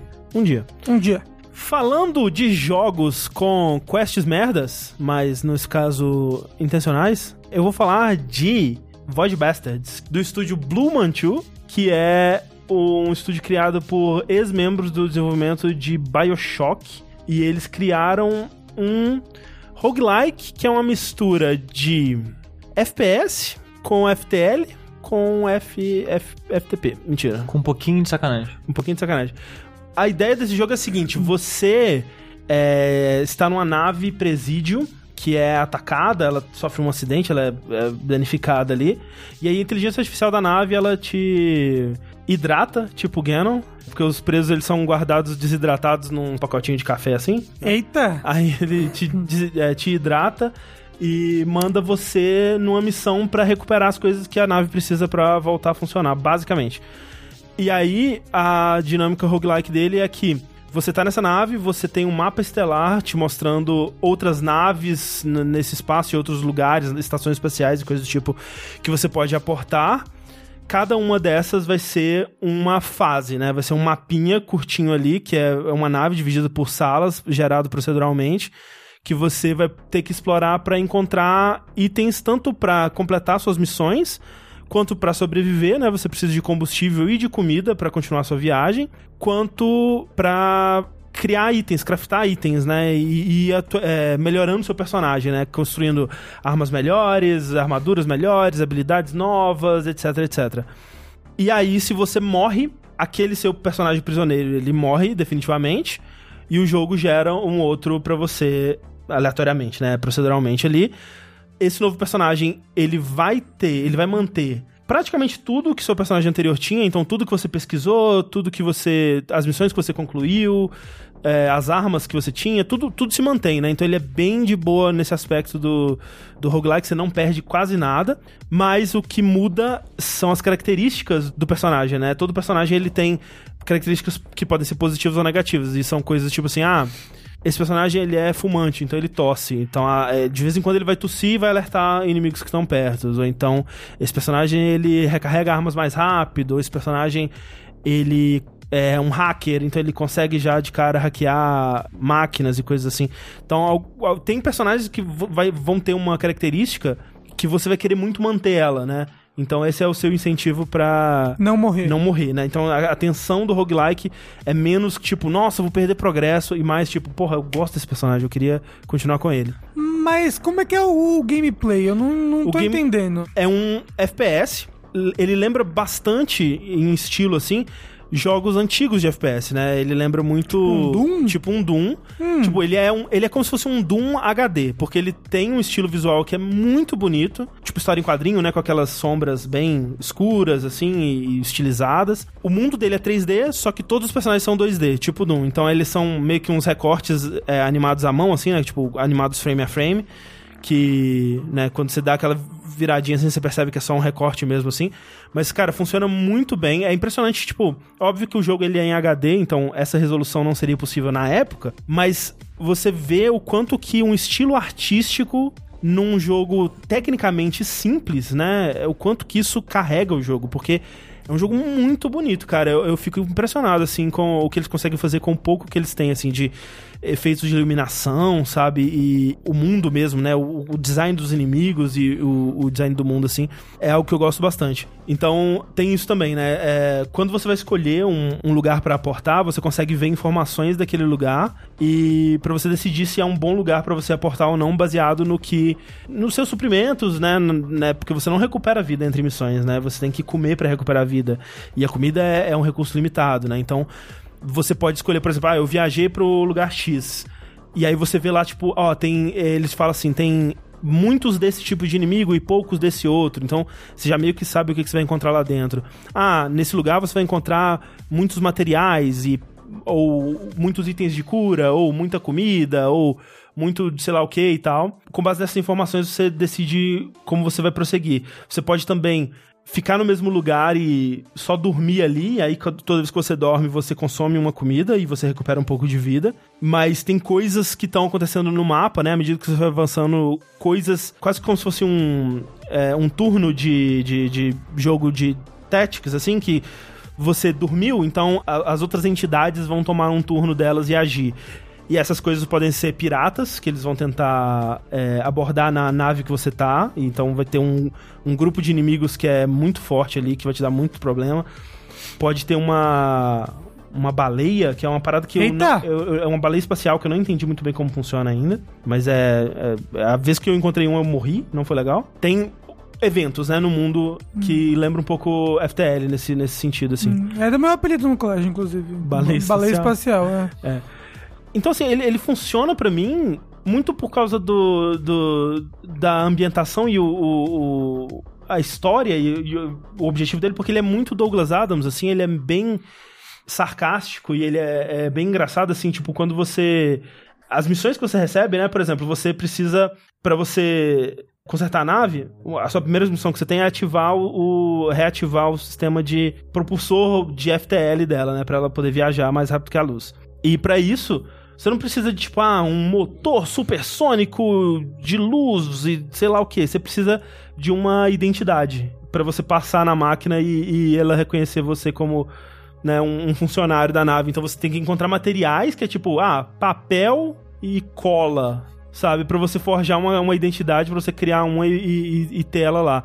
Então você vai nessas naves, uou, monstros, ah, e tal. Tipo, tem com, quando você consegue essa carteira, o, o você passa ela e dá é, funcionário não reconhecido. Aí a inteligência artificial, poxa, você esqueceu de passar com a carteira no RH? Você tem que passar a carteira no RH antes, né? Pra te registrar como um empregado. Aí você olha pro lado assim, o, o computador do RH ele foi sugado pro vácuo do espaço, então, tipo, ok, vai ter que precisar de mais equipamentos para construir um novo computador de RH. E tipo, ah, encontre uma bolinha de mouse. É, é, é essas coisas grandiosas para uma burocracia muito idiota, sabe? Então é, é ele é bem, é, ele tem um senso de humor muito legal. E o que eu gosto é que você tá o tempo todo progredindo e você sabe muito bem o que que você precisa para progredir, para atualizar as coisas que você precisa, né? Tipo na, na no workbench lá que você tá onde você cria os seus equipamentos, você consegue ver ah, eu preciso de um colete melhor. Que, que tipo de item que eu preciso? Ah, é, é sei lá, uma assadeira, que né, que eu vou usar para fazer o meu colete de uma assadeira. E aí você consegue marcar esse item no mapa para saber qual nave, para qual nave você precisa ir para adquirir isso, né? Então você consegue trabalhar no que você quer upgradear e, e seguir esse caminho, e isso é, é muito fácil. E no, nas fases em si, você também consegue ter um, você tem um mapa, né, onde você ela mostra diferentes áreas dela e você consegue explorar elas com uma certa estratégia baseado nisso. Eu vi muita gente comentando que o jogo lembra o é, Prey novo? Prey e outros jogos desse estilo, como é que chama? Immersive Sim. Immersive Sim, né? Jogos como BioShock e tal. Eu não acho que chega tanto, mas ele realmente ele te dá uma certa liberdade para você explorar as coisas e usar o mundo a seu favor, né? Você tem habilidades que você libera eventualmente, que você pode hackear máquinas para te ajudarem. Tem modificadores que você pode encontrar em algumas naves onde certos tipos de inimigos eles são seus amigos, então eles vão lutar do seu lado contra os outros. Você tem sistemas de segurança que podem ser desativados, você tem partes da nave que vão ligar a luz e ativar o sistema de segurança, ou você pode talvez explorar ela no escuro mesmo e, e não lidar com isso. E você vai andando no, no, jogo de nave em nave. De nave em nave, cada e, nave é uma fase. E elas são geradas proceduralmente. Proceduralmente? Uhum. Uhum pelo, pelo, menos por enquanto, ela tem alguns tipos diferentes de naves, assim, uhum. mas elas são bem parecidas em, em, em, conteúdo, né? Tem tipo, ah, tem uma nave que é uma nave, ela é meio que um hotel, né? Então ela vai ter um, um estilo, assim, mais sofisticado e tal. Vai ter uma nave que ela era um, uma lojinha, né? Flutuando, uma estação espacial de lojinha, assim. É... Tem uma nave que é só uma nave. Uma nave que é só uma nave. Tem uma, uma nave que é a nave da, do, dos gatinhos lá, que você pode criar uns gatinhos é, robóticos para te ajudar e tal, assim. E a parada do FTL que você comentou que tem um pouquinho nele, mas você não falou muito, é porque a tela de seleção de fase é quase aquele caminho do Isso. FTL, né? Que tipo, tem várias naves, tipo, tem uma fileira de naves, digamos, pra você escolher. E cada uma dessa nave vai meio que dar um ou dois caminhos diferentes. Então você meio que vai escolhendo o seu caminho de nave em nave nessa, naquela teia de caminhos. E quando você aborda a nave, o mapa dela é quase o mapa do FTL, né? Você tem Isso. toda essa linha segmentadas, o que vai ter naquela salinha, e você pode tipo, trancar as portas, tipo no FTL, é. pra impedir os caras de invadirem ela e coisas do é, tipo. É, você, você trancar as portas é, é, é, muito útil, eu fui perceber isso é, mais pra frente, que você pode... Porque os inimigos, eles, eles tentam te seguir, né? Se eles te detectam, eles tentam chegar até você, mas você pode trancar portas. Você pode usar stealth, stealth do jogo não é muito bom, mas você pode tentar.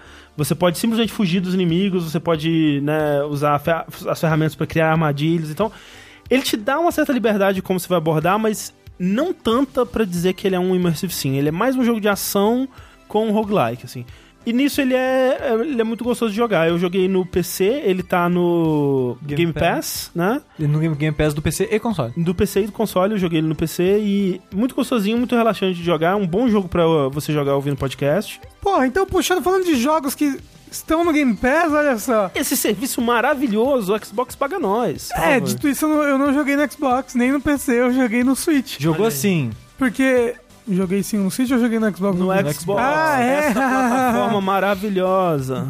Mas é, é, joguei Time Spinner, que lançou recentemente pro Switch. Então eu comprei pra jogar porque eu estava na onda do Metroidvania. É engraçado isso, ele termina um Metroidvania gigante e quer outro.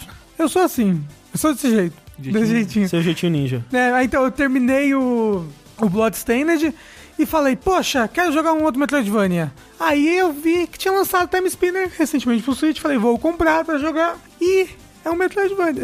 Olha aí. Com muitas inspirações em, Symphony of the Night. em Castlevania. Mas então, o que sustenta o jogo mesmo, e acho que a base principal dele é a história. Ele é um jogo que parece que, tipo, ele não parece que foi feito por um estúdio muito grande, nem por muitas pessoas. Mas se eles investiram bastante em alguma coisa, foi, tipo, no mundo. Na história da personagem, tanto, tanto que várias recompensas do jogo, tipo, ai, achei um lugar aqui secreto, uma parede secreta, pã, é um pedaço de história, entendeu? E é, é bem interessante. Qual que é a história do jogo? Você essa menina que eu esqueci o nome, de cabelo azul, que mora numa tribo e você desde criança tá sendo treinada pra você ser uma espécie de guardiã do tempo. Que como é que essa tribo funciona? Bem, e- eles têm uma máquina do tempo, que é a Chrono Roca, que eles meio que protegem, eles são os guardiões dessa máquina. E por isso eles são meio que visados, né? Principalmente por um outro império que tem. Quando dá alguma bosta, um deles volta pro passado pra avisar pra todo mundo que deu uma bosta, pra dar tempo deles reagirem. Só que ir pro passado é uma coisa meio meio ruim, meio custosa de você viajar no tempo, porque você apaga a sua existência quando você viaja do tempo. Tipo assim, na história, que conta que tava lá todo mundo na vila, pão bonitinho, na tribo, aí pum, raio gigante chegou, um viajante do tempo, ele chegou avisando, olha, daqui a meia hora vai chegar tal coisa, vai destruir não sei o que. Eles, ah, então vamos se mudar. Só que nisso ele perdeu praticamente a família dele. Tipo, a existência dele foi apagada. Então, os filhos que ele tinha, o casamento que ele tinha na outra realidade dele não existem mais. Eita, entendi. Entendeu? Ele não só some a partir daquele momento, ele nunca existiu. É, então, isso, quando ele viaja, nessa realidade ele nunca mais existiu pra realidade que ele foi. E ne- ele não consegue voltar pra ela. Não, e ele não consegue voltar pra realidade que ele tava antes. E normalmente eles só viajam quando deu muita bosta. E aí você tá sendo treinada pra ser uma dessas pessoas. E como é que tem registro dessas bostas? Hum, ele, ele tem registro das pessoas, da pessoa que chegou e falou, né? Mas como é que. Estranho, não sei. É o registro do. Tipo, eu, Sushi, faz de conta que eu vim de uma outra realidade do futuro, voltei pra cá em 2019 e falei: Rafa, eu voltei no tempo. Agora eu não existo mais naquela realidade e as pessoas escreveram isso. E esse, esse é o registro. Ah, você que tem? prova, né? Você tem como provar que você é um viajante do tempo. Não, é, e- É. E, e não é qualquer um que consegue viajar no tempo. A pessoa tem que ser treinada, ela tem que ser da tribo aí e tudo mais. E, e como é que ele sabe que a pessoa deixa de existir? Alguém voltou lá pra conferir? Não, né? Quando a pessoa chega, ela vê que ela não tem mais a família dela, não É tem mais não nada. tem como voltar mais. Não, não, ela voltou no tempo e ela viu que não tem a família dela. É, tipo, o filho que ela teve. com a- A pessoa tá lá. A pessoa que ela teve o filho tá lá. Só que ela não teve mais o filho, ela não tá mais casada, porque naquela, naquela realidade ela nunca existiu. Entendeu? Então, É, e é- aí o negócio que você, você tá. Essa menina está sendo treinada, tá com a sua vila e você e a sua mãe, que é a, a líder da tribo, estão voltando no tempo, mas quando você tá sendo voltado, o imperador lá do mal, que é a, o reino que tá, tipo, perseguindo vocês o tempo todo pra conseguir a Chrono Roca pra ele, ele ataca enquanto vocês estão voltando no tempo. Então a sua mãe explode e morre e você cai no passado mais distante do que você queria, mas você descobre que na verdade você viajou uma semana pro futuro. E aí, tipo, a, como sua mãe meio que explodiu, tipo, a- as memórias dela. Tipo Curirim, assim? Tipo, Kuririn. Kuririn vai pro futuro? Não, tipo, ele explode. Porra. assim, provavelmente tem algum momento que o Curirim vai pro futuro. Tipo, a existência das memórias delas fragmentaram, então, que eu falei de lore, você acha várias partes da memória da sua mãe. Mas então, e aí o jogo você acaba viajando entre um passado super distante, sei lá, é mil anos atrás, e esse futuro que é uma semana pra frente de quando sua mãe morreu, e você quer arranjar um tempo de consertar a Chrono Roca, porque como o moço atacou enquanto vocês estavam viajando, ela explodiu em vários pedaços, e voltar no tempo suficiente pra impedir esse reino de existir, esse reino que tá te atacando, ou impedir esse reino de chegar no, no seu planeta, porque são tipo dois planetas. E ele tem tipo um quê de ficção científica, a maneira como esse planeta funciona. Ele é uma lua que orbita um planeta gasoso e tudo mais, é bem bacana. Ou, tipo, ir no futuro e matar o imperador no futuro mesmo. Ou e, então para de brincar com o tempo e deixar aceitar as consequências Então. dos seus atos. e aí, Ok. quanto mais você mexe com o tempo, Ah. Mais na história você vai ver que alguma coisa vai dar de errado e ruim por causa disso. Já assisti esse filme, chama Efeito Borboleta, Ashton Kutcher, encerra com Stop Crying Your Heart Out do Oasis, encerra, por favor, esse verso com essa música, Sushi, obrigado. É um bom filme. E, mas então, então você, você tem um pouco disso de, ah, o- os mapas são quase que o mesmo do passado e do futuro. Então você tem um pouco de, ah, eu mexi alguma coisa aqui no passado e agora eu posso ir lá no futuro e. Porque, sei lá, eu queimei essa planta e no futuro ela não, não nasceu, aí você sei. pode passar por um lugar, entendeu? Ele tem um pouco disso. Mas ele, te- ele, ele mais se concentra nas quests, assim, tipo, no passado você tem uma base com o pessoal que tá lá em guerra com esse império antes dele nascer, esse império do mal que depois vai te caçar no futuro, e você meio que tá ajudando eles na guerra contra isso. O negócio dele mesmo, que eu, como eu falei que é legal, é a lore. Esse negócio dos dois reinos que estão em guerra no passado e como é que eles funcionam. O, o negócio desses dois planetas, que são desses dois reinos, que é a Guerra das Gêmeas. É, como se reverbera no futuro, como é que é o imperador, como é que é a história da sua com a sua mãe, como é que é a história da sua mãe, como era a vida na vila. E você vê isso muito por documentos, por conversas. É, tipo de jogo mesmo. Ele é, ele é interessante porque as armas que você usa são umas orbes que ficam te flutuando e elas são um pouquinho diferentes, mas, tipo, não é nada muito diferente. Ele é um Metroidvania bem tradicional, você ganha poderes de Metroidvania. Ah, um pulo duplo, um pulão. E o que ele tem de. Impulos ali. É, o, o que ele tem, tipo, de. Ah, esse é o Chan do jogo. Você pode parar o tempo a qualquer momento, usando um recurso que você tem, que é tipo uma areia do tempo. Esgota. Que, sim, ela acaba, mas, mas quando você bate nos bichos, você recupera. E você usa isso muito pra usar os bichos de plataforma. Tem pouco puzzle, assim, tipo, de. Tem mais no comecinho, você é uma ponte que ela é muito frágil, então ela cai se você pisar nela. Então você pausa o tempo para na ponte enquanto tá pausado. O que ele tem mais é tipo. Esse é um inimigo que persegue me pulando, então eu vou. Vou, tipo, atrair ele pra esse lugar. Quando ele pular, eu vou pausar o tempo e usar ele de plataforma pra chegar no lugar que eu não consegui chegar antes. Ele tem mais é isso que diferencia ele. O resto ele é um Metroidvania bem tradicional que tem, tipo, uma história e um mundo muito bom e muito bem construído. E múltiplos finais de acordo com sua escolha do final do jogo. Isso das escolhas eu achei impressionante. Mas é bem E- curto, né, que você falou. Ele é bem curto, bem curto. Acho que ele deve ter umas 4, 5 horas mais ou menos de jogo. Ele é muito fácil no normal. E o moço chat falou, ele é muito fácil no normal e muito difícil no difícil. É, eu só joguei no normal, então não, não, não, não tem como afirmar como ele é no difícil. Mas eu acho que eu falaria para as pessoas jogarem no difícil, porque ele é- realmente ele é muito fácil no normal. Muito, muito, muito, muito fácil. Ele tem bastante negócio de representatividade. Ele tem. é, ele tem gay, ele tem transexual, ele tem transboy, cadeirante, gente em coma, todas as minorias. Todos, todos os três gêneros. Isso. É, é- é uma piada do Twitter, gente, esse do transboy, cadeirante, gente em coma. Mas é sério, ele, ele tem muita representatividade, é bem bacana isso, é coisas de jogo indie, sabe? E ele tem uma história muito boa. Tipo, eu, eu, eu super aconselho a jogar ele pela história, ele é curto, A história ele é gostosinho de jogar. Melhor ou pior do que Evoland 2, Rafa? É melhor. Ok. Dito isso, eu gosto muito da história de Evoland 2. Você chegou a zerar? Não, né? Porra, André. A história de Evoland 2 é muito boa. Você zerou não Yakuza, Yakuza? Zero? Hã? Eu não zerei Yakuza, é isso? Ah, porra. E eu não agora zerei Zelda também. tá errado. Mas história Zelda não é história, né? Mas então, é muito bom. precisar de ajuda. É, é- é- é- é bem divertido o jogo, ele é curto, não é muito ambicioso assim. Ele tá caro no Switch? Não, eu tá- acho que ele tava 30 reais. 30 ou 40 reais. A gente recebeu ele ano passado no Steam, a gente não jogou. É, ainda. né? Porque ele lançou ano passado pro PC, aí ele foi lançar pra console só esse ano. Eu confesso que na enxurrada de jogo ele acabou passando direto pra Não. mim. Mas assim, realmente, pega ele porque ele é muito rapidinho e a história é uma delícia. Uma delícia. Uma delícia também foi gravar esse vértice com vocês, meus queridos companheiros de bancada. Que não está no Game Pass esse vértice ainda. Esse vértice não verdade, está. Alô, Microsoft. Quiser colocar podcast no Game Pass, Se a gente fizer um jogo em que o jogo é só um player de podcast com os nossos podcasts, a gente pode? Mas não é jogo, né? é um jogo. Não. Se tiver achievement, Ah, então é. Então sim. o que que define um jogo? É ter achievement. é ativo. É. Vocês não lembram Então daquele... é, o Switch não tem jogo, Não tem nenhum. nenhum. Até hoje não saiu nenhum. Vocês não lembram daquele jogo de PS3 que era tipo, é só meio que um filme que tinha a platina no final, muita gente comprou só por causa Heavy disso. Rain. É o. Metal Gear Solid 4, né? Não, era aquele É um nome bizarro. Lingering Shadows. É, Lingering Shadows. É, Lingering tipo, Shadows. aquilo é jogo?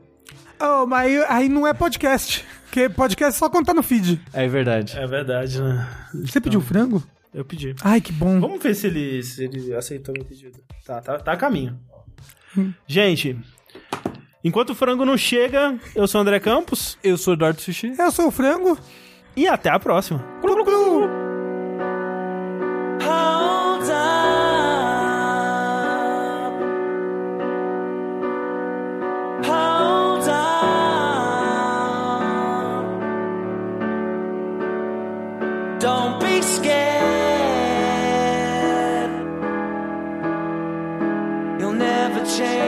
what's been and gone. May your smile